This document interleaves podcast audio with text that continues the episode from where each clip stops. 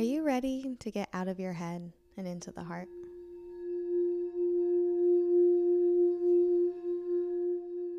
Into the heart space, an intentional space for deep diving, heartfelt conversations, spiritual discussion, and conscious raising content.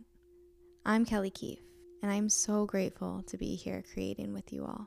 So let's get cozy into our hearts and rise together once again.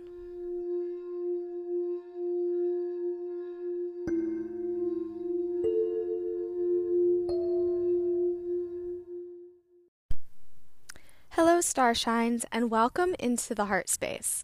This is our first episode, which I'm really excited to just give you a warm welcome with my arms wide open, with the sun shining down on me here as I record this, uh, with my feet in the earth, to really ground into this creation that I'm so excited to share with you. Uh, into the Heart Space has been a podcast that's been in the making for about two years now, a project going on and off, uh, partially my own fear of bringing all of the things out into the world in full transparency. And the other part was just having spirit lead me to other places. So I'm so excited to at last be launching this and to continuously share interviews with amazing conscious leaders and episodes solo of insights and teachings that I have, stories, things that we can all come together to really continue to shift and transform our lives and ourselves so we're in alignment with our best selves. And you're going to notice the episodes, they vary in the type of episode there is. So there'll be some solo episodes from me. There's a lot of interviews with incredible teachers and conscious leaders from around the world. We also have short meditations for you to be able to tune into uh, to just have a quick dial back into yourself. And who knows, as we continue to grow and evolve, maybe the types of episodes that come out will do so as well.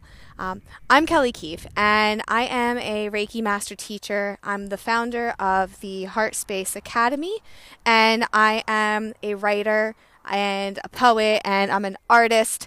Um, last year I went through a big identity situation of how do I want to, you know, really put the a name on who it is and what I am um, in an umbrella term. And what I finally sat into and received was that I'm a vibrational artist. I'm passionate about showing up to spaces wherever I am and helping to elevate the vibration so that we were all heading towards this reality of heaven on earth that is here if we tune in and tap into it. And so my hope and my intention is to share my heart, to share my journey and my soul with you, and be able to bring you amazing conversations with friends and other leaders on this journey so we can all come together. It's a beautiful thing since energy knows no bounds and there's no space of true time. Whenever you tune into these episodes, you are sitting in the circle with us. And so I want you to know every time I open a space with someone I'm sitting with, we really do treat it as if it's a ceremonial setting. It is a sacred space. This is a space where we show up, we're fully present, and we allow whatever needs to come through of spirit between us that's for the highest, greatest good to arrive. So the conversations aren't necessarily scripted. And not necessarily, I don't have to say not necessarily. They're not scripted. We have some guidelines of things we might want to touch on, but we're really allowing spirit to use us as the vehicles that we are on this planet in these spaces. And knowing that anytime you tune in, you're in that circle with us and you're receiving the transmissions and the collective energy that's being created. And you're a part of that too, because in a way, the divine knows that you're going to sit in at some time time and you're going to be there. And so I invite you to really treat this podcast, these episodes, as if it's your circle space as well. And so please, if something resonates and something really calls out to you, to leave a note, leave a comment, let us know what resonated, share it with someone that it's going to be, you know, great for as well and let us know what it is that you're needing and the kind of conversations that you want to hear because this is a co creation always at its finest.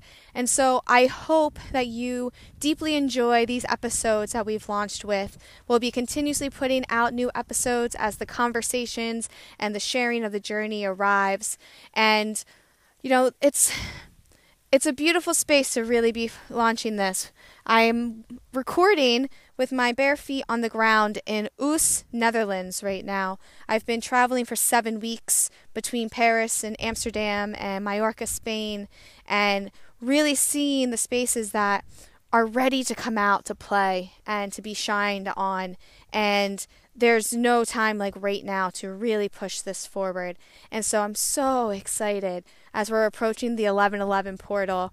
Maybe we'll do a conversation on that and launch that on the 1111 portal as we're hitting these potent times and we're really arriving to this year 2020 that's coming, you know, this time where we're really setting ourselves up to be in this destiny frequency of what it is we're here to do and really align with our highest selves and allow it to strip away all of the resistance that we have to allowing ourselves to be and shine in our fullness, we're allowing that to just start to trip away. And so, packing ourselves with these tools and coming together with like minded beings, whether we're together physically or whether we're together, you know, over a phone or tuning into a podcast, this is more important than ever for us to continue to dial in to our truth and to continue to elevate.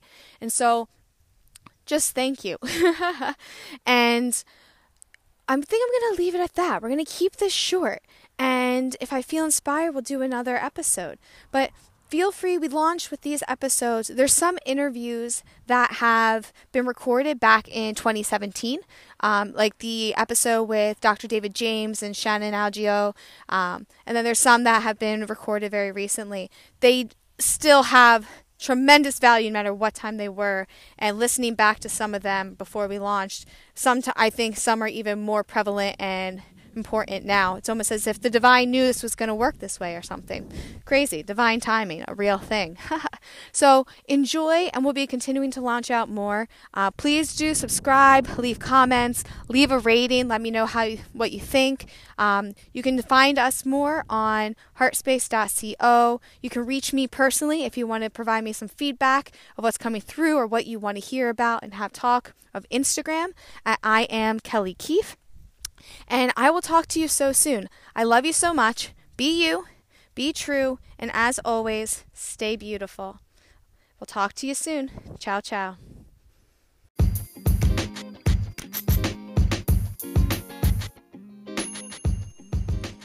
All right, Star Shines, that wraps up another episode of Into the Heart Space. As always, thank you for your presence and for your love and for being all that you are.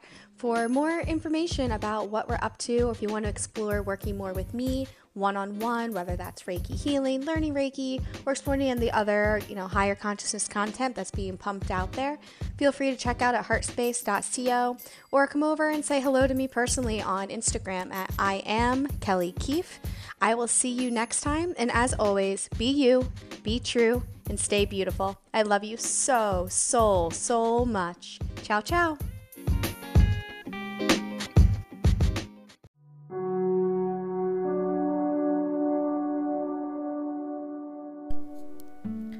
Go ahead and bring yourself into a comfortable position. Perhaps this is laying down or seated, whatever feels good for you, your life, your rules. Just allowing yourself to fully arrive into a comfortable position that you can fully relax, let go, and provide yourself the gift of this journey today. beginning to bring your focus to the breath, moving in and out the nose. Beginning to notice the breath moving through the nose, the throat, the chest, the belly. Observing the breath rising up and out the nose. In these moments, not changing it, not judging it, just observing.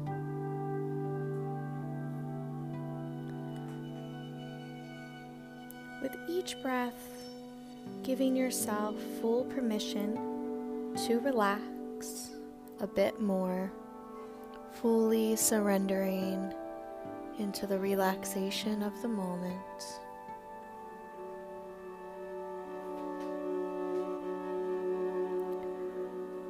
beginning to relax the top of the head, the temples, relaxing the eyebrows, the third eye, relaxing the eyes, relaxing the cheeks, the ears, relaxing the jaw, the mouth. Relaxing the tongue, the throat, relaxing the neck, the shoulders, relaxing the collarbone, the chest, allowing this relaxation to move down, down, filling the elbows, this relaxation flowing down, down, down, filling the arms, the wrists, out the hands and the fingers. Relaxing the back, letting that relaxation move down, down down the spine, releasing the lower back, filling the chest, the belly, this warm relaxation moving down, down, down the torso. Relaxing the hips, the pelvic floor Observing this relaxation flowing down, down, down the legs, filling the thighs, the quads, moving down, down, down, filling the knees, the shins, the calves relaxation filling the ankles, out the feet and the toes. Fully relaxed, letting this relaxation flow down, down, down the body. Body asleep, mind awake. Body asleep, mind awake, body asleep, mind awake.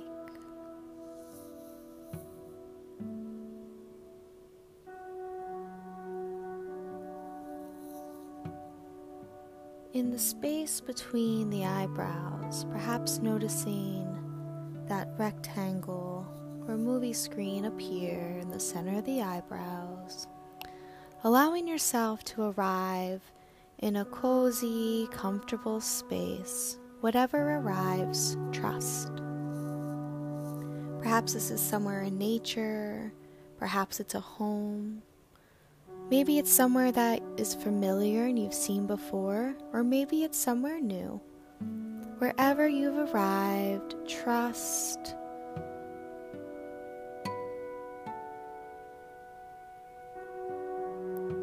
Using the mind's eye, taking a look to the left, what do you see? Taking a look to the right, what do you see? Allowing yourself to continue to explore this space until your eyes settle upon that path up ahead in the near distance the one that looks warm and inviting. When you're ready, making your way along that path, perhaps beginning to notice the color of the sky as you look ahead. Perhaps looking down, noticing your shoes or your bare feet that you wear, as you walk on the ground. Perhaps noticing any wildlife that paths. Continuing along this path, beginning to notice that beautiful, special tree up ahead in the near distance. This tree that feels very familiar and special, as if you know that it's waiting for you, that this is your tree spend a moment with. Allowing yourself to make your way towards this very special tree perhaps noticing the roots, the shape, the color of the tree as you arrive. Perhaps embracing the tree or just saying hello as it feels good. Feeling her warm, loving welcome and embrace as you arrive. Knowing that this is a very special space for you today. When you're ready, beginning to climb your way up the tree, finding your way to that cozy branch with the perfect nook for you to sit in, up on the tree, allowing yourself to settle in onto the perfect branch a bit up on the cozy tree, allowing yourself to rest into this perfect cozy nook on the beautiful branch of your loving tree, beginning to notice the beautiful bird's nest sitting in front of you with the three golden eggs sparkling ahead of you as you settle into the cozy space on the branch of this beautiful loving tree. Allowing yourself to fully arrive observing these golden, sparkling eggs, knowing that these are a gift. Within are a gift and wisdoms that are here for you exactly for what it is that you need today Allowing yourself to breathe and observe the eggs, perhaps noticing one or a few of the eggs beginning to hatch. Perhaps you feel called to take an egg and open it. Whatever guidance you receive from the eggs and the tree, receive, allowing yourself to unveil what it is that's here for you today these golden sparkling eggs for your journey in this divine time.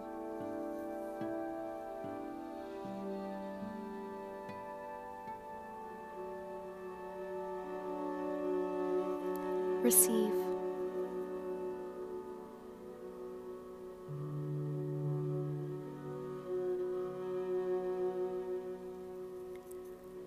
Knowing that these gifts that are here for you today are for you to move forward with along your journey, that these special gifts come directly from your guides to help you along your way. When you're ready, you may take these gifts, these treasures, and place them in the bag or the pocket of your left hip that's resting on the left hip. Perhaps thanking the tree, thanking the gift of the eggs for what you now carry that are for you to have and to hold as you make your way along your path. When you feel complete, finding yourself beginning to move in your cozy nook of the loving tree, noticing the bird's nest in front of you, reminded you can return to this cozy space at any time. As you're ready, beginning to climb your way down the tree, feeling the gifts resting on your hip finding your feet touching the ground once again. with the roots of the loving tree that's here for you today. Thanking the tree, perhaps embracing the tree. And as you're ready, continuing back on your journey on the path in which you came. Perhaps noticing any differences from as the way you began. Taking a look at the color of the sky, taking a look at how you move along the path, noticing the color of the trees, noticing any wildlife that you see, allowing yourself to fully arrive along the path making your way back to the cozy, safe space in which we began, allowing yourself to fully arrive in that cozy, safe space in which we began, taking a few moments to reflect on the journey, feeling the gifts in your pocket, knowing that you carry them with you beyond this journey. taking a few moments to simply be.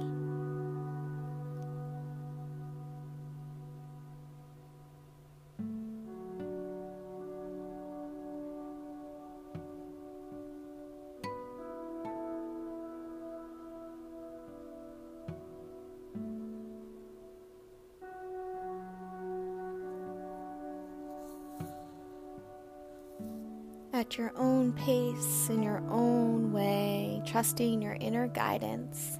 They know the way best. Slowly, sweetly, gingerly begin to invite movement back to the physical body, perhaps wiggling the toes, moving the fingers, whatever feels good for you in this moment allowing yourself to slowly and lovingly fully arrive back into the space in which you began. When you're ready, softly and slowly opening the eyes, returning back to the room, taking a few moments to just be in the space with yourself before continuing along your journey in the physical body with the gifts of the golden eggs.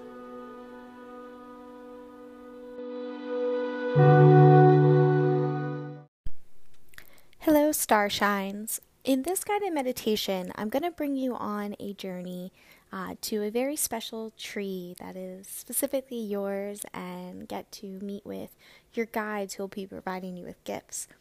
I received this meditation um, as a download while I was traveling in Amsterdam. And it came to me as I was walking, and it hit me quite randomly. And it was one of those where I was like, oh, I'm going to need to return to that. But then it slipped my mind because I was just walking and it came to me, and I was without technology. And it circled back to me um, a few days later. And so it became very clear that it was a gift that was meant to be shared here. And the very first time it was shared was at a ceremony in Paris. And it was really special. And so I'm so grateful to be able to share it on the podcast now. And so I'm going to invite you to allow yourself to just get cozy, fully surrender into the moment, and trust that, as always, you'll receive exactly what it is that you need. And I would love to hear of what your experience is after you take time to integrate. So, as always, you can leave comments on the episode. You can also reach out to me directly uh, on Instagram. I am Kelly Keefe. You can reach out to us via email info at heartspace.co. And I'm going to invite you to explore the other things we have going on. And if this was really helpful for you, uh, head over to our Patreon. You can head over to our other store and see what else we can do to help support every single amount of support, whether it's the comment, a like, uh, contributing and joining the membership of Patreon. It's all so appreciated and helps keep this uh, beautiful project of love going. And so enjoy the journey and see you on the other side. Okay, I'm so excited for this episode. Uh, today we have a good friend of mine, Ariel Vieira, who's a filmmaker, a storyteller. He's the host of the Facebook live show Urbanist, uh, where they help explore all history, religion, and mythology all around the world. He's also a master of cultivating flow and creativity and just sharing the wealth of knowledge in general, just effortlessly from the heart. So I'm super excited to get to have this chat with you today. Thanks for being here. Yeah, I'm so honored to be here. Thank you so much for inviting me into the heart space. yeah. yeah. It's, you know, it's um I love that it's really just these spaces of us getting to chat and knowing that anyone who's listening, they're as if they're in the circle with us right now. And so it's always just effortless flow They're coming in. And it's been the normal theme is that we kind of start engaging in conversation and then we pause and be like, wait, we should probably start the like recording of the podcast because mm-hmm. there's just quality happening. And I want to circle back to where we started before we went setting up, where you were sharing like you're just really beginning to talk a bit more about spirituality and like your beliefs and growing into that comfortable space. Um, so I would love to just kind of like blast the doors open and hear like what that journey's been like for you in starting to share that and like your personal journey and like what brings us right here like op- talking about it a little bit more openly? Yeah i'm coming out as a mystic. Ah da, da, da, da. you uh, hear it first here? no but um, yeah i've been writing about spirituality for nearly 10 years at this point ever since i started writing on tumblr on a daily basis and a lot of those writings were about spirituality and personal growth. But in the past two years i've been getting super deep into spirituality and world religions and mythology uh, and what brought me to it is uh, I just wanted to like start speaking about it, especially since I already do a lot of speaking about history. And through history, I start seeing how things end up repeating and how things are very uh, similar throughout different types of histories. Mm. that I feel like it just makes sense to also talk about spirituality and mysticism. Cool. And like, for you, is there like because you were mentioning before that there's someone's like noticing a slight like resistance in yourself of like bringing it in. And i'm curious of as we're hitting this world as a society we're talking more and more about it. Um, but i'm curious of is that like what was that resistance around that? Was that more of a like i won't i won't yeah. even project onto that. What, what was yeah. that for you? No that's a great question. I think the the resistance is mostly the fear of being ostracized. Mm. because uh, these topics uh, could get very esoteric. They can get very confusing. They could get very mind bending. And sometimes they can be shocking to a lot of people who don't want to hear about these hmm. topics. Mm. So, definitely, in, in, when I talk about history, I avoid going too deep into these topics or uh, because of uh, just to ease people into more of the mythology and the and the and the connections between disparate events in history is a great like uh, primer to continue further into these topics. So I think the resistance is mostly just the fear of shocking people and the fear mm. of confusing people. Mm, yeah. Fair. Yeah, it's like I find a lot of times there's been conversations where I go in and where I'm like stop and I'm like whoa I totally I went somewhere else on I was not grounded in this conversation and blasted someone's head off before and be like I'm sorry I'm back so I totally get that um, and it's fun to see, like, at the same time, the opposites happening as well. Where I'll be engaged in conversation with someone and, like, we just naturally are navigating. The next thing I know, we're in a whole other realm of esoterics, like, and like mysticism that I wasn't seeing coming because we're just hitting a space of so much expansion of, like, we're all ready to talk about it and, like, do the things. Um, yeah. yeah, yeah, because ultimately, like any of these topics, there's always a certain truth upon them. Mm. You don't hmm. need to actually believe anything that's being said you can just enjoy talking about it in the moment. And that's why I've learned why it's okay to talk about spirituality, mysticism. You can call it anything. Um, it's okay because I think ultimately it's some, it's fun to talk mm. about in the moment. Uh, that's why one of my f- uh, favorite inspirations is Alan Watts, mm. um, and he called himself a spiritual entertainer, and he was that because mm. he talks about these ideas that are really deep, um, and regardless of the level of learning you are at the period in your life, they still are very entertaining to learn. And that's how I approach history, um, talking about really interesting topics about history maybe art history, architecture, or mythology in a way that's just entertaining to people. So they're they're definitely getting information dump, but the information dump is not the focus. The focus is to just have a fun time, and that's why I like to do in my spiritual writings. It's it's uh, definitely sometimes a information dump or inspiration dump, but Mm, love I, that. I just want people to just read the flow of it, Mm. and that's why I sometimes like writing more poetically than I like writing more literally. Hmm. Yeah. Love that. That's you're definitely one of my friends that is such a great embodiment of like it all just needs to be fun. Like everything you do is always fun and finding the ways of like finding the fun and like there's been times you feel like mm, this wasn't fun anymore, so it's done and like being able to drop that. I find that so admirable. Um, Oh yeah. yeah. Well, I find it super important to always, as you mentioned, just always find the fun Yeah. uh, in everything that I do or Mm. everything. I think just in general, it's always very important to find the fun because once you're having fun, something's going right, Yeah. regardless of what it is. And sometimes do, doing too much analysis around it might kill the fun Hmm. in certain respects. Yeah, that's uh I had a teacher one time we were just kind of I don't know, breaking down something and he's just like, Cal, it just always just needs to come back to fun. And I'm like, yeah, yeah, yeah. He goes, no, no, no, but I'm going to take it even deeper because that's that's how I, I operate in this many layers of fun. It's the fundamental understandings of nature. When we're able to be in flow of like a fun, it's because we've been able to embody and be in like at ease with the fundamental understandings of nature in that moment and being able to go into that. Yeah, I, that's a great point. For example, um, one of the I listened to a lot of Abraham Hicks, or I used to, and one thing she mentioned was uh, she was one day hanging out with her husband Jerry Hicks, who they were both who the ones who started doing all the lectures together, and Jerry was like he was about like seventy years old at the point that of this story, and they went over to some woodland area where they had to cross a stream that looked very dangerous to cross hmm. with a bunch of rocks. And she was so astonished that Jerry, at the age of 70, just like hopped across the rocks. And that was because he was in flow. Hmm. He didn't care about the danger of the rocks. He just loved so much to be in this woodland area that he just got into the flow, and whatever danger could have been the case hmm. wasn't the case. Uh, I think the same thing is is uh, when I do at least my talking about history. Yeah. Uh, the way I'm able to kind of tap into that flow is by having fun in the utmost way possible. I can't really get into the flow if I don't find the fun first. Beautiful. Yeah. And so, if like for you and your practice of getting into flow state or finding like you're able to cultivate flow, is that something that you find is something that is applicable across the board to like support maybe a listener listening of ways to be able to get into a flow state?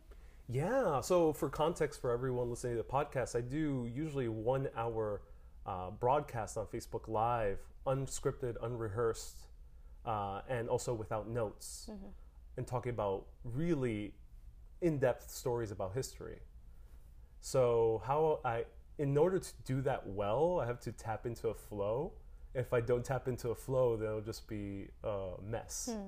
Uh, so, how do I do it? I think one of the first steps is to find the fun because even when I'm researching the history or if I'm writing a, a post about spirituality, I have to find the fun in whatever I'm talking about. Hmm. If it's a drag for me or if it feels like work, then it's it's not going to work. Mm-hmm.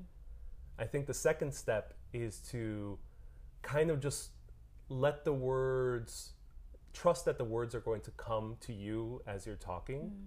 and trust in the flow and the rhythm of words. Because even right now i have no idea what i'm going to say next but i'm mm. just allowing the words to come out. Mm-hmm. And it's okay to repeat yourself and just let it flow. Mm. Yeah. Cool.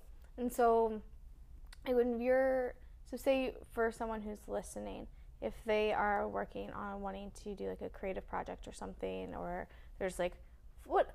Let me actually backtrack. What is your definition of being in flow? What's flow state? well the flow state is basically when something that seems very difficult to do is very easy to do and very seamless and sometimes a deeper flow state is when you completely lose track of time or space and it's almost kind of you just went into this time warp and you come out of it uh, all dazed and confused like what just happened uh, i think that's the flow state Cool. Yeah. Yeah, it's I think it's just so beautiful. It's that space of us like really shifting from the okay, let me be hustle, let me hustle, let me hustle, and just like no, really we don't need to hustle. We just need to align and allowing it to flow and being able to like take the spaces of just like cool. What do I need to do to get into alignment to allow it to just kind of like flow and have that that ease and that joy and such a beautiful difference. Yeah, yeah. When I started my journey of like uh, doing history videos three years ago, I just quit my nine to five job and started doing full freelance mm. and history videos. And at first, I was taking part of the hustle culture. So just like thinking about action steps and working hard and mm. pushing myself. But then after a while, I just realized that flow is way more effective and fun and, fu- and lots of more fun. Yeah, because um, for example, sometimes in certain videos that I do, if I really love what I'm talking about, and I only do like one or two hours of research, which is very little compared to sometimes 10 or 20 hours of research mm. I do for a video.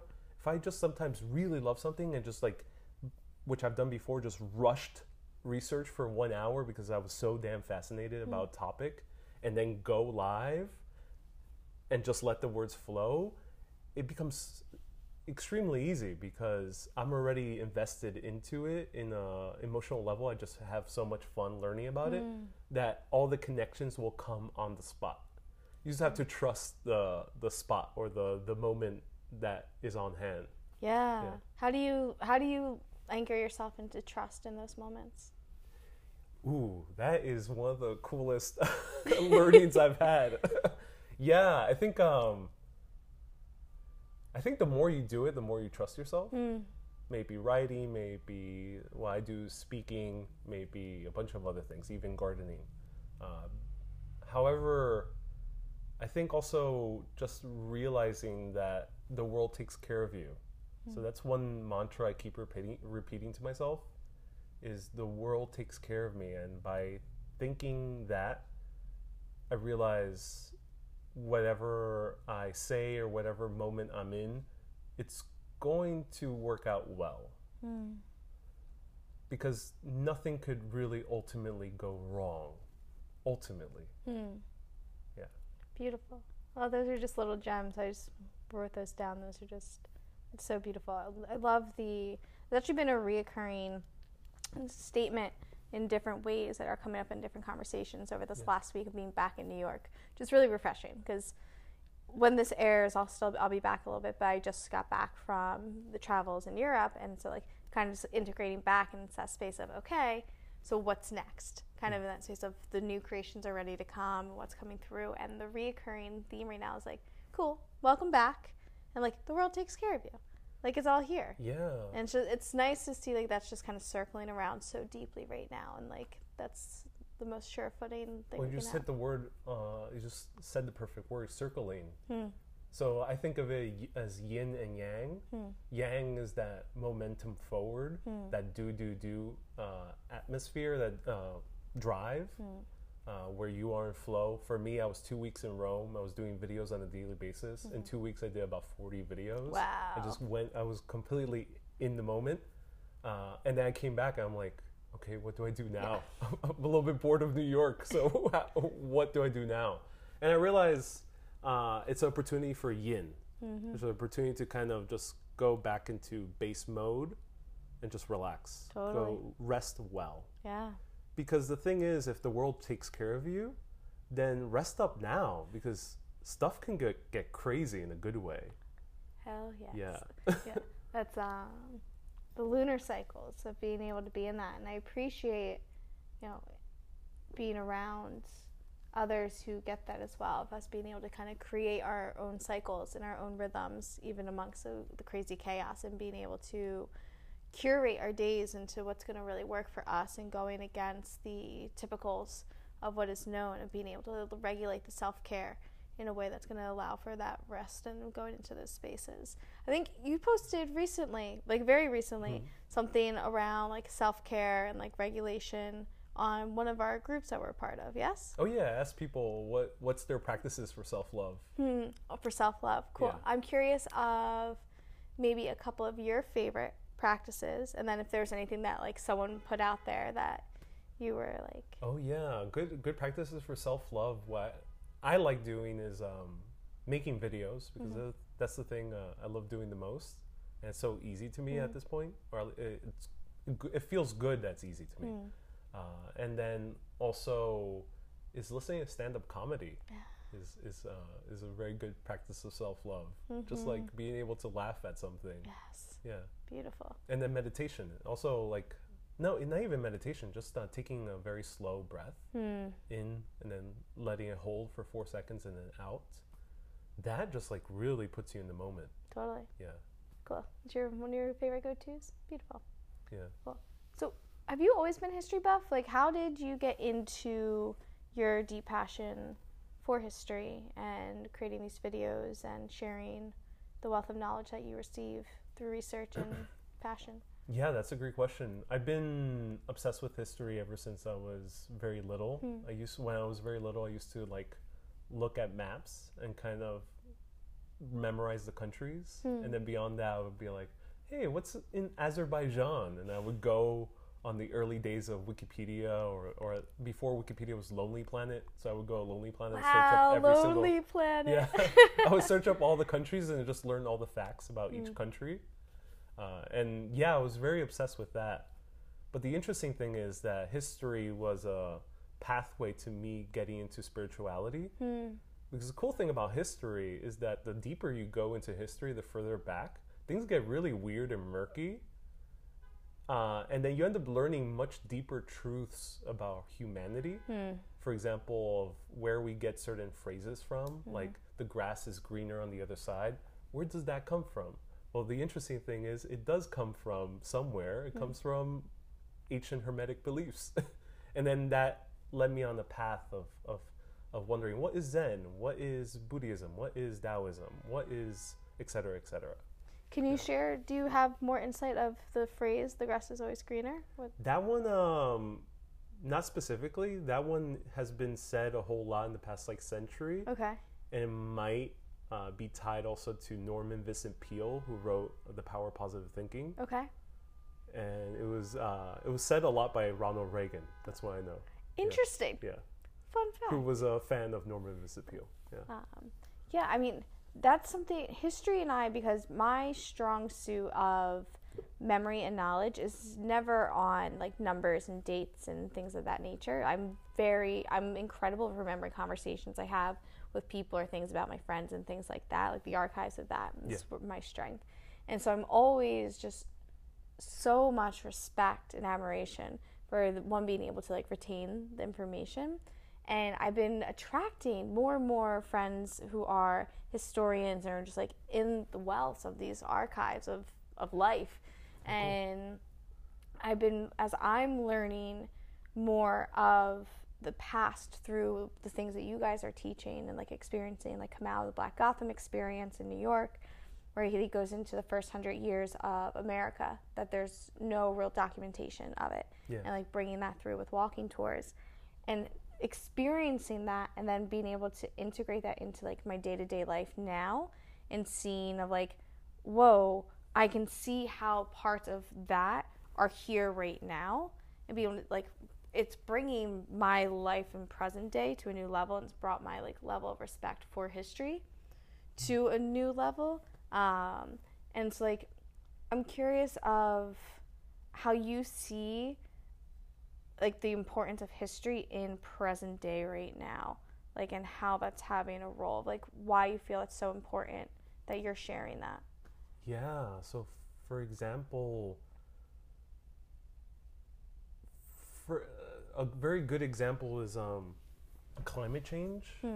a lot of people are very afraid right now of climate change and how uh, the water levels are rising and um, how temperatures are rising in certain places and temperatures are plum- plummeting in other places.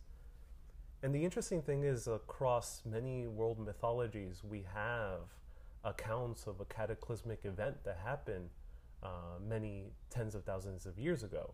Uh, that's the Great Flood. And I think even in our current day, we still have remnants of that fear from things that have happened in the deep past. And that's what I like uh, uh, talking about in terms of history, because when you start realizing that our mythology is always based on an ounce of truth, then they illuminate to us where our beliefs come from. Because we have a bunch of beliefs, and a lot, very few people bother asking, wait, where does it come from? Because they just assume it's a constant within our lives. It's a constant within our lives that we're afraid that we won't live long enough. It's a constant within our lives that we um, are are afraid of many different things. Uh, like, uh, for example, we're afraid of technology um, uh, combining with us. A lot of these stories are already repeated in myths, and I think these myths have had a trickle down effect to our current day lives. And when you say that, meaning because they were spoken about back in the day as like a figment of imagination, they've now become reality here in the present. That's a very interesting way of looking at it. So, in a way, f- fiction can become fact. Yeah. But I think it's more the opposite. Okay. I think uh, every mythology has a, a ounce of truth within it, some type of truth within it. So, for example, uh, one of my favorite teachers is Neville Goddard, who yes, y y- we Yeah, we that was one of our him. big Yeah. bonding moments. Yeah. Well, the interesting thing about him is that he was very deeply inspired by the Gnostic texts, uh, like the Book of Thomas. And the Book of Thomas is one of the books of the Bible that was omitted from the Bible at the Council of Nicaea. Uh, I think it was around the 400s, or a little, a little bit later than that. And it was part of canon for a few hundred years in early Christianity. And it frames uh, the story of Jesus all, as also being an internal journey. So, for example, bearing the cross is bearing our sins, bearing our our past mistakes, and moving forward with it, and then eventually being born again from uh, admitting to those mistakes and admitting to those faults, and moving through them and mov- moving forward with them. Uh, and a lot of that story, a lot of those stories reflect within our own internal lives. Yeah. Yeah, that's and like I love that you said it and it's got brought here because as you were saying before of you know talking about the great flood and all these things of there's this deep rooted fear that we've been carrying just from the things that have happened in the past Yeah. uh, you know things that have happened in history but so much of that is exact parallel of what's happening in our inner worlds of the subconscious mind of carrying those past beliefs and being able to bring that through and the fears that we can play out based on just what's going on in the deep rooted past So there. I got a perfect, uh, very current example. So right on now we have this meme called OK Boomer, okay uh, where it's basically a bunch of kids, mostly either our age or younger, that are making fun of boomers and basically saying that they are people out of touch, people who are destroying our world, Okay. and people that we have to get rid of, hmm. like Greta Thunberg said in front of the UN. The thing is that this meme is basically the same thing that the hippies did. Who were the boomers? The hmm. hippies were boomers. They did against the greatest generation, which was the generation before them. They also said F you to that generation. They said F the rules to that generation. And they wanted to overthrow them also. So the same, the history is literally repeating itself. And I find comfort in that hmm. because it goes to show that if it, it goes to show that time works more in a fractal manner where things start repeating itself but there is diminishing returns because the more we learn about something the less we'll experience of it we even see that within our own lives or we we for example if we have a parent figure who is very uh, overbearing or or a parent figure that's very anxious. For example, we'll keep meeting a parent figure, or we'll keep meeting a people that are very anxious throughout our lives, over and over and over again. Some people never quit that cycle, and then they end up wondering to themselves, "Wait, why why is my lover anxious? Why is my friend anxious? Why is my boss anxious?" However, if you realize that the past always repeats itself, then you can see that we can learn from these repetitions that appear in our lives, whether it be individual or whether it be societal. Because on a societal scale, our current president is the same dude that was president 100 years ago. Hmm. it was a very similar figure. Word. So, like, my question to you then is looking. It's it's a very philosophical, but looking at being able to have these disruptions that we're able to have in our lives to promote growth, to break these cycles essentially in these loops. Looking at where we are as a society right now, like, what would you see as like the shift, the need that would be needed to be able to disrupt the cycles that we're currently playing out again right now? That's something I really keep on thinking about. The thing I keep on doing, the thing I'm driven to do or, or really happy to do uh, individually is to talk about history. Hmm. So, one, th- for example, when I talk about history, especially in an entertaining context, I can talk about topics that people wouldn't talk about in the current day context. Hmm. So, one specific exa- example I did a live video of Central Park secrets. And towards the end of my video, I talk about Seneca Village. And Seneca Village was a African American village in the 1800s, completely fully self-sustaining. They were building their own high school. They were starting to even build their own university. Uh, they were middle class. They were living in very great conditions. However, a plan came about to build Central Park Hmm. and by pure happenstance, right on top of their village. And unfortunately, the city claimed eminent domain on that village, which means that they uh, bought all their houses and all their property for market value. And I say that with quotes Hmm. because that's up to the city to decide what the market value is. So the market value was very low, and they destroyed the village, razed it to the ground, and they displaced all these people. And where did these people end up living? They end up living in, in public housing, but in different areas of Manhattan. So the community was literally broken apart. Wow. And that kind of shows us um, how we how it's how we're being messed up treating certain minority groups in New York City. Nonetheless, telling this story uh, about history in the context of cool secrets about Central Park it's a good way of talking about racism without not talking directly about racism. Hmm. It, for example, I see myself as a good bartender. You come to me for a good drink. Hmm. However, if you're suffering from depression, don't come to me. or, or, or don't expect me to be your therapist. Hmm. So my role as a entertainer, as a speaker, as a filmmaker, as a storyteller, is to give people just a good story, a good story that'll and make them to ask more questions. My role is not to ail these societal harms. Hopefully, someone will watch my show and they'll be doing that. Hmm. I love like there's also such a clear like respected like boundary there where like you're you're so clear of like your role in the part of like the piece of it all of Yeah. like cool this is my role this is what you do this is like your lane that you stay in and I, i'm just hearing my teacher erica stay in your lane just if everyone just stays in their lane like know your purpose know your job like stay in your lane and do the things it can flow Yeah. it's like it's really beautiful. Um, I want to Well- tangent, but I just want just in case there's someone who wants to learn more about um, the village and the story. Like, how would you recommend? Is there any particular like resources or specific like phrases you would?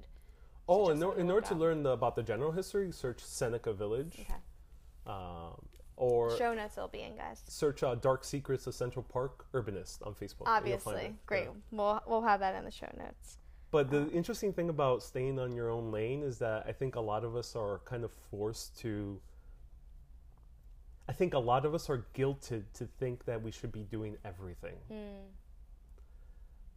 That if you are a politician, you should also be uh, helping the individual to uh, have another meal for the for the day.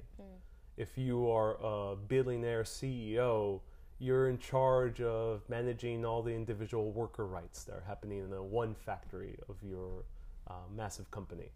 Uh, if you are an entertainer, you're responsible for maybe uh, healing people. Like, and the thing is, one cannot do everything, and we shouldn't do everything. For example, a lot of people like giving praise to people who build technology because right now we are a heavily technological uh, race of people. Yeah.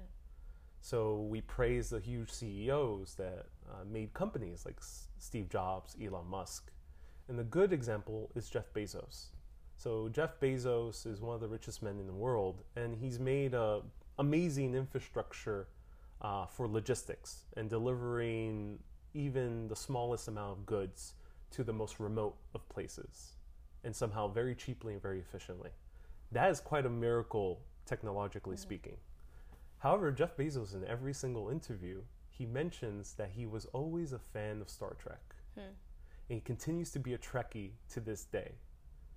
And even when he was little kid, he would dress up as like Captain Kirk. Oh, I can see that. That's cute. So he s- attributes building Amazon and now starting his rocket ship company to Star Trek. Hmm.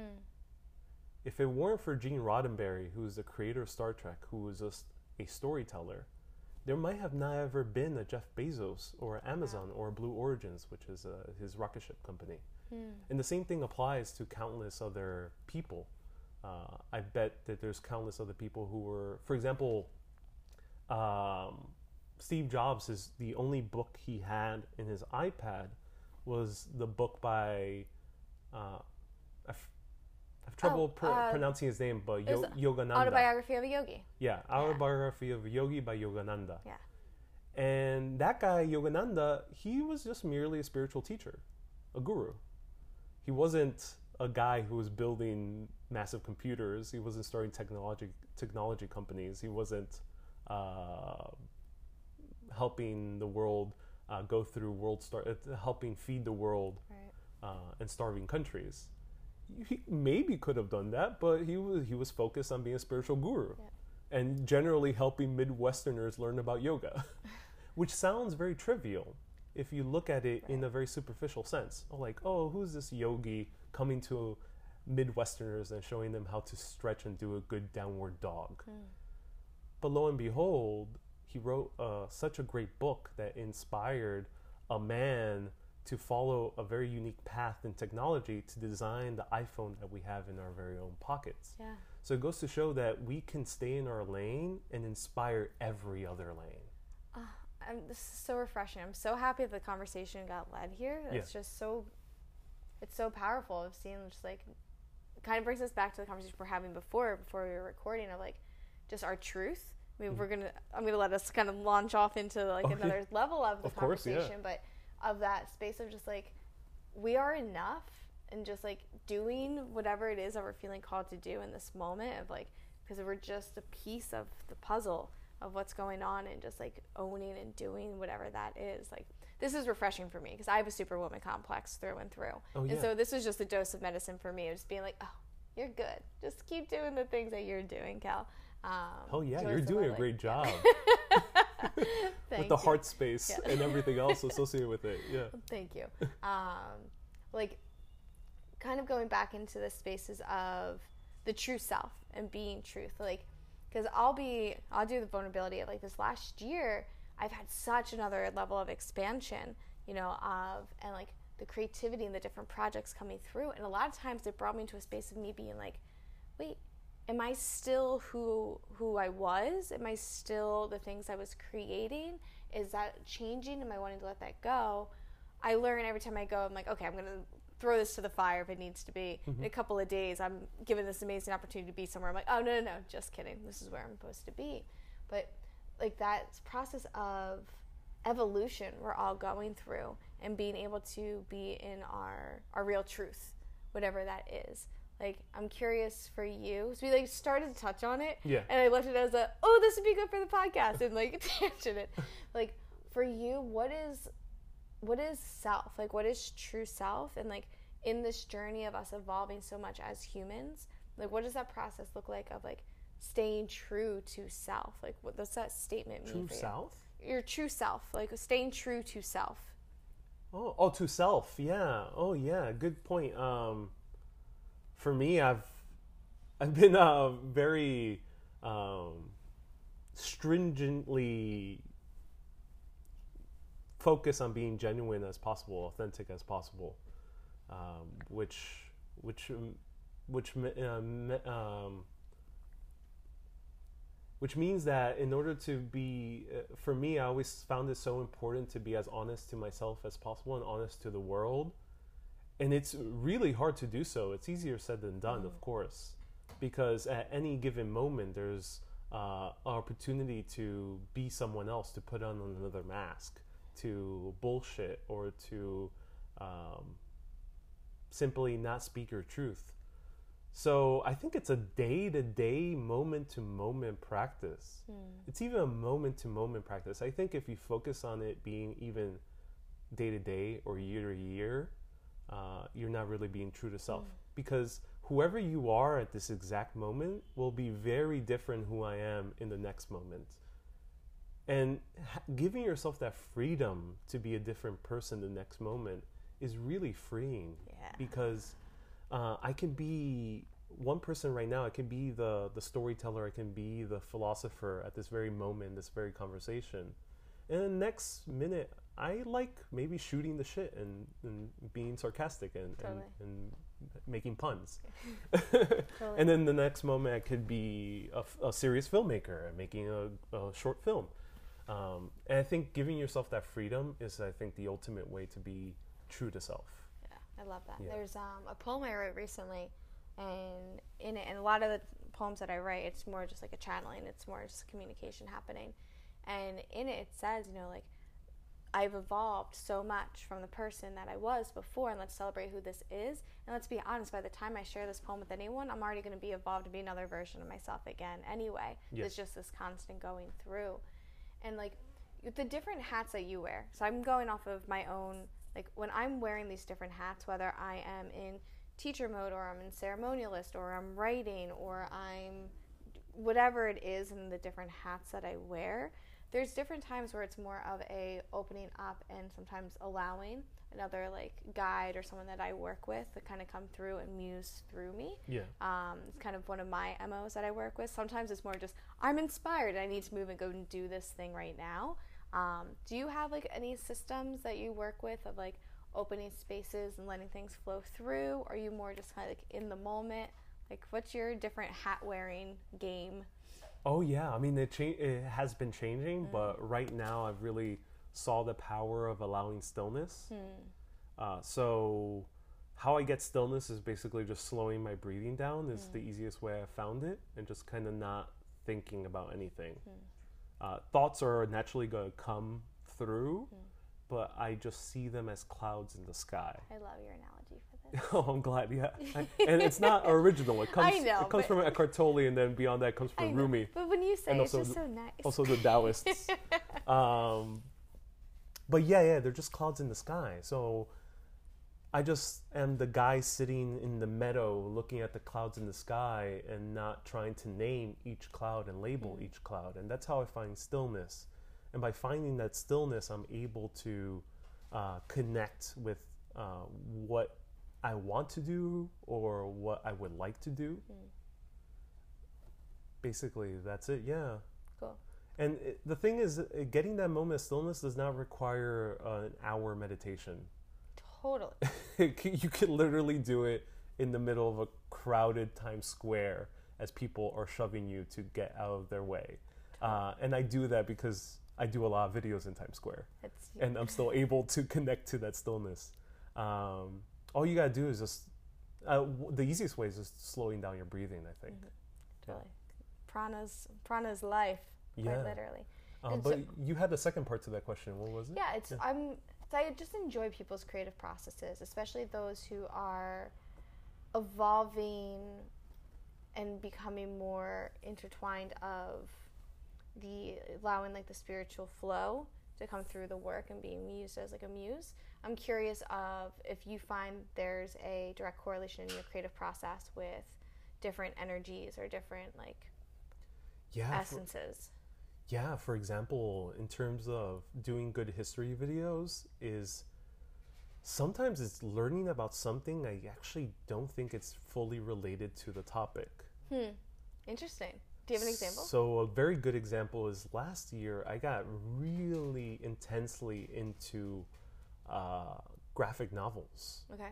So I started reading Alan Moore's Promethea, That's right. Which is a, a book I think everyone should read. I'll be in the show Yeah. notes. Yeah. I remember. I remember you getting into this. this this book, uh, if you want to either awaken or know what awakening is, read that book because it's a great way Cheat code. yeah, that's a cheat code basically for awakening, in my opinion, uh, from my experience also. Uh, but nonetheless, I got super into graphic novels. I started uh, reading that book. I started reading Neil Gaiman's uh, Sandman. I started reading Grant Morrison, and it got me into all these topics. And I started thinking, okay, this is gonna be a waste of time because I'm a filmmaker and a storyteller. I might want to do a graphic novel, but uh, not right now, at least. But how I end up tying in is that through Neil Gaiman, at least, I end up learning about mythology, and it got me really interested about ancient Greek and Roman mythology, and that inspired me later on to go to Rome and talk about the mythology there, to the point where I went to Pompeii. And the cool thing uh, I like doing as a storyteller is finding the connections between stuff that people usually don't find the connections between.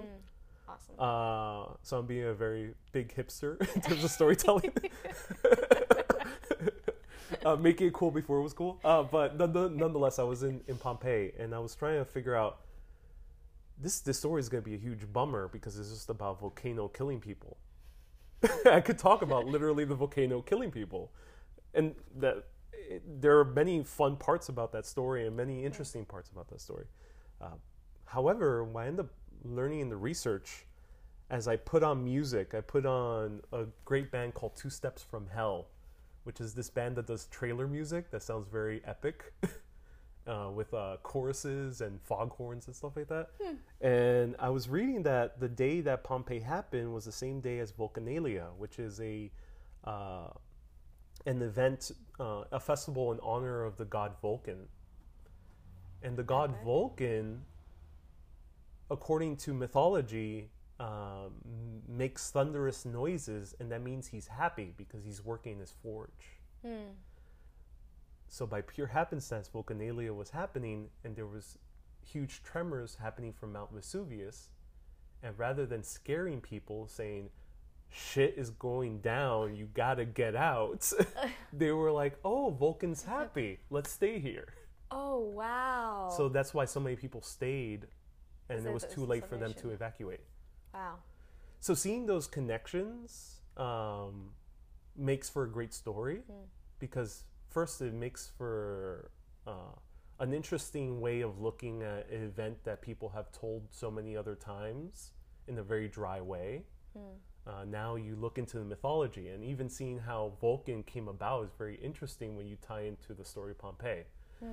So by learning graphic novels and Neil Gaiman, I end up getting to that to that. Found yourself in Rome Yeah, and in in Pompeii, Pompeii. sharing the story Yeah. of things. and uh, and that happens to me constantly where i learn about topics and it just gets me into a very different direction. For example i also got obsessed with broadway last year and started learning everything about how hamilton was made. And that also led me how uh, phantom of the opera was made and how uh, les mis was made and i end up getting really deep philosophical learnings about it mostly the beauty of collaborating with other people and that it's wonderful to share your art and um, your eagerness to work with others. It's awesome to do that. And I learned that by what seemed initially as a frivolous uh, obsession with Broadway. Yeah. And that fun. I think that's the interesting thing is a lot of people uh, are afraid to ask deeper questions, so they're afraid to think too philosophically about their interests. But there's nothing wrong with being philosophical. Philosophical, I think, leads you to very interesting questions. Yeah. I think it's also beautiful, like, also that permission to just dive into a curiosity or a new interest in general. Of just like with maybe no outcome, not necessarily an outcome needing to be tied to it. It's just oh, there's this this breadcrumb, if you will, of like oh, this interest that I'm just feeling called to explore and learn, and not knowing where it's going to lead to. So like like kind of like on both ends, like allow the curiosity to come in and go and exploring into it, then asking the bigger questions. Yeah, curiosity killed the cat, and that's good because he went to another parallel reality and learned it was a much better.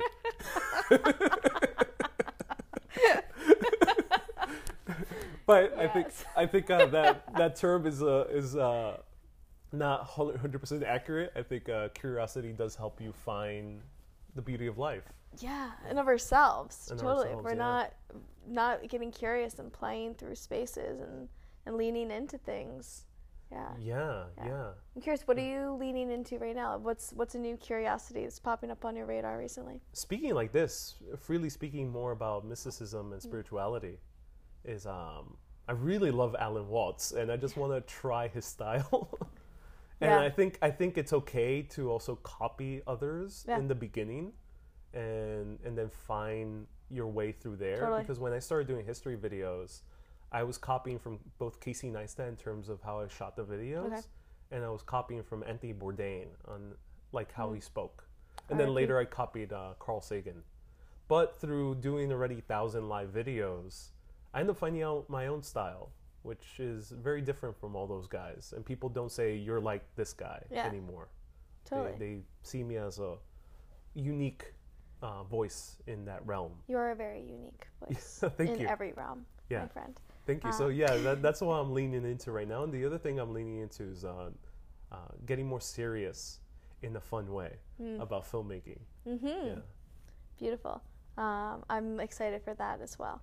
yeah. Well, for example, I've always been afraid. I'm gonna be very vulnerable right now Yes. in public, which is a, something I actually thrive on.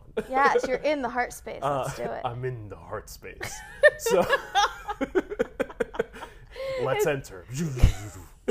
so being in the heart space, uh, I've always been afraid of making films that would be too esoteric because I, I found many f- esoteric films to be boring. Um, like, no offense to any Hodoro- Alejandro Jodorowsky fans.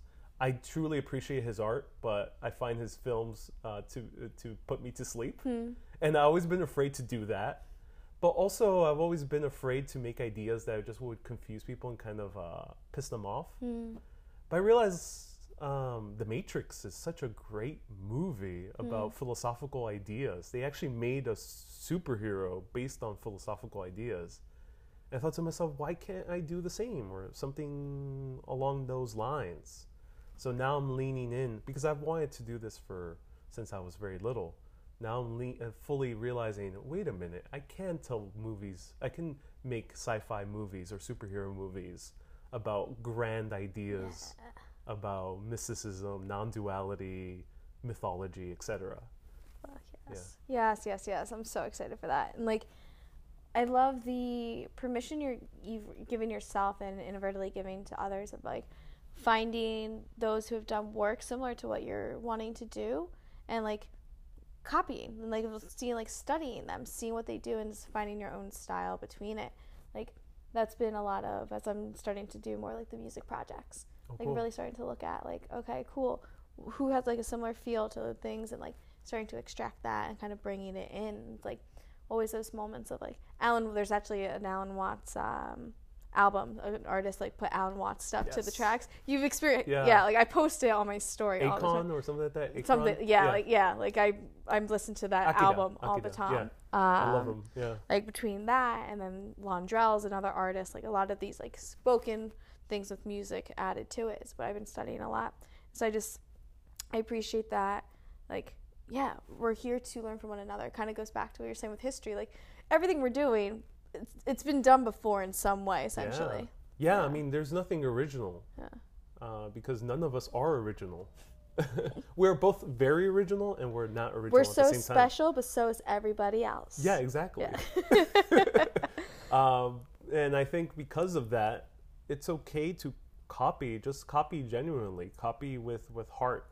Don't copy out of fear because when you copy out of fear, then you end up um, doing something that will either get out of your control or just be utter shit. Yeah, people can feel it. And That's people can feel it a mile away. the that's the beauty of truth. Like truth is truth. Mhm. Like it hits, it hits. You know, like and it's just that's why we can feel the heart, which is so beautiful. Exactly. Yeah. Wow. Yeah. So I think uh, give yourself permission to copy whoever you want to copy, uh, as long as you do it with truth and Yeah. heart, and then move forward from that. Don't get stuck in it Yeah. because getting stuck in it is no fun either. Because you're not a tree. Don't be Yeah. stuck. You're not a tree. Keep yeah, moving. exactly. Don't get that grounded. Earth, don't ground. Yeah, I'm kidding. That's not good advice. exactly. um, I want to. You brought up the Matrix, and so I want. I want to give this space because I'm also just interested for the answer. You recently had a revelation of what it meant in the Matrix when they said there there is no spoon. Yeah, because there is no spoon. Tell me So- more. Um, have you ever seen The Matrix? Oh yes. Yeah, so that scene of there is no spoon, when I first saw it, I just had no clue what it meant. And when I was the age of 12, I watched The Matrix around 10 times in a row Wow. because I wanted to learn what it meant. Hmm. And I got it superficially. So I knew what they meant about robots, I knew what they meant about simulations and taking the red pill versus the blue pill. I, I knew all those things. But the there is no spoon always eluded me because the superficial reason for there is no spoon is basically saying don't look at just the spoon, uh, look at it as yourself, and then you can bend it. Hmm. But I think there's even more profound teaching. So I was traveling to Paris and I decided to go see uh, on the plane. I decided to put on The Matrix, which luckily was one of the movie selections. Nice. And this ties to my love for graphic novels a year ago because Grant Morrison wrote a book called The Invisibles, Hmm. where its main characters dressed exactly like Neo and his team in The Matrix. And uh, the creators of The Matrix were most likely deeply inspired by that graphic novel. And they touch upon very similar themes. Hmm. So I thought to myself, okay, I gotta see The Matrix again because it's inspired so many people. I also got last ye- last year I was also very obsessed with uh, Bruce Lipton, Mm-hmm. who's a great epigeneticist, uh, who's uh, found out how uh, how our genetics are much more malleable than we think they are, and he said that The Matrix is not fiction; it's a documentary. One hundred percent. So that's why I was I was I was determined to see The Matrix again. So I saw there uh, the movie, saw that there is no spoon uh, scene, and then something happened because a few scenes later, Neo is about to rescue Morpheus. Mm-hmm. So he is in this huge action scene, and he whispers to himself, "There is no spoon." And this is very subtle. I never ca- caught that when I saw the movie ten times when I was younger. I don't know if I have it either, actually. I think most people don't because he literally just whispers it, uh, and it wasn't a it was a barely audible whisper Hmm. in in the context of the film's audio. Huh. So for context, the scene of "There Is No Spoon" is that Neo, who's the one or the uh, man who will cha- free people from the Matrix, aka Jesus or Mhm. aka Buddha or aka Eckhart Tolle, uh, he uh, goes and sees the uh, an oracle that would tell him if he's the one or not. Hmm.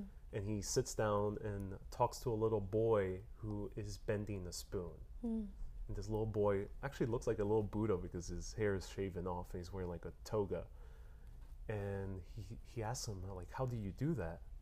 And the little kid basically says, uh, don't, along the lines of, don't see the spoon and don't see yourself because the spoon is only yourself and just bend yourself. Hmm.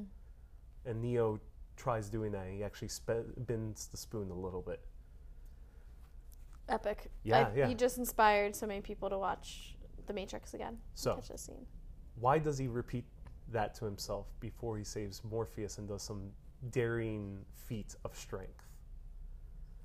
Well, I realized that there is no spoon ends up what the kid actually meant is that there is no distinction between you, the spoon, and everyone else mm. and the hmm. universe itself. Because if almost every single tradition, every single religious tradition in the world, and every single mythological story may be the uh, the origin story from the from the Sumerians or uh, the origin stories from Buddha or Christianity, etc., etc., etc. They all talk about how we started as a tiny little particle and exploded into the cosmos, aka the Big Bang. So mm-hmm. science also talks about that same story. The interesting thing is when you look at quantum mechanics. In quantum mechanics, there is a theory of quantum entanglement, which means that if you split one particle and put atom A seven miles away and atom B another seven miles away, if you turn atom A and spin it one direction, atom B also spins.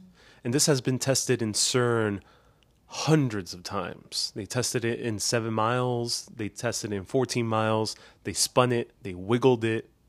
atom B also wiggled. And then they thought to themselves, wait, how is it actually, how much how fast is this information traveling? And they thought to themselves, there's no way it could be faster than light because information can't travel faster than light, according to the theory of relativity by mm-hmm. Albert Einstein.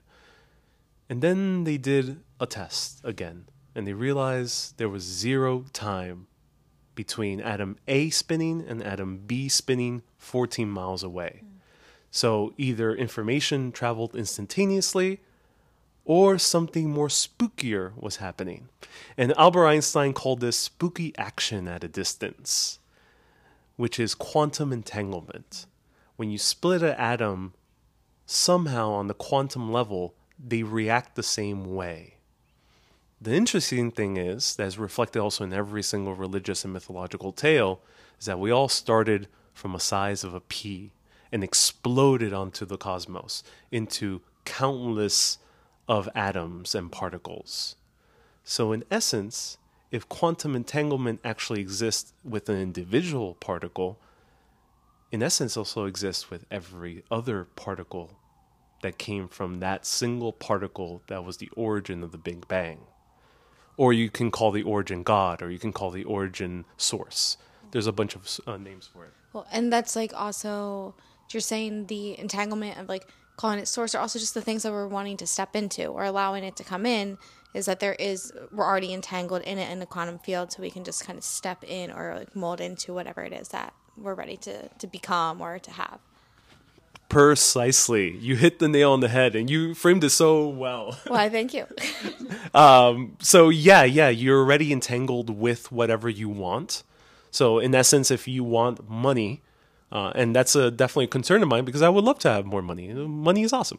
Uh, I could do so many wonderful things with it. And I thought to myself, especially after seeing this video in Paris and using my entire savings to go to Paris and uh, having no money after Paris, I thought to myself, wait a minute, I am no different from my from the money I want.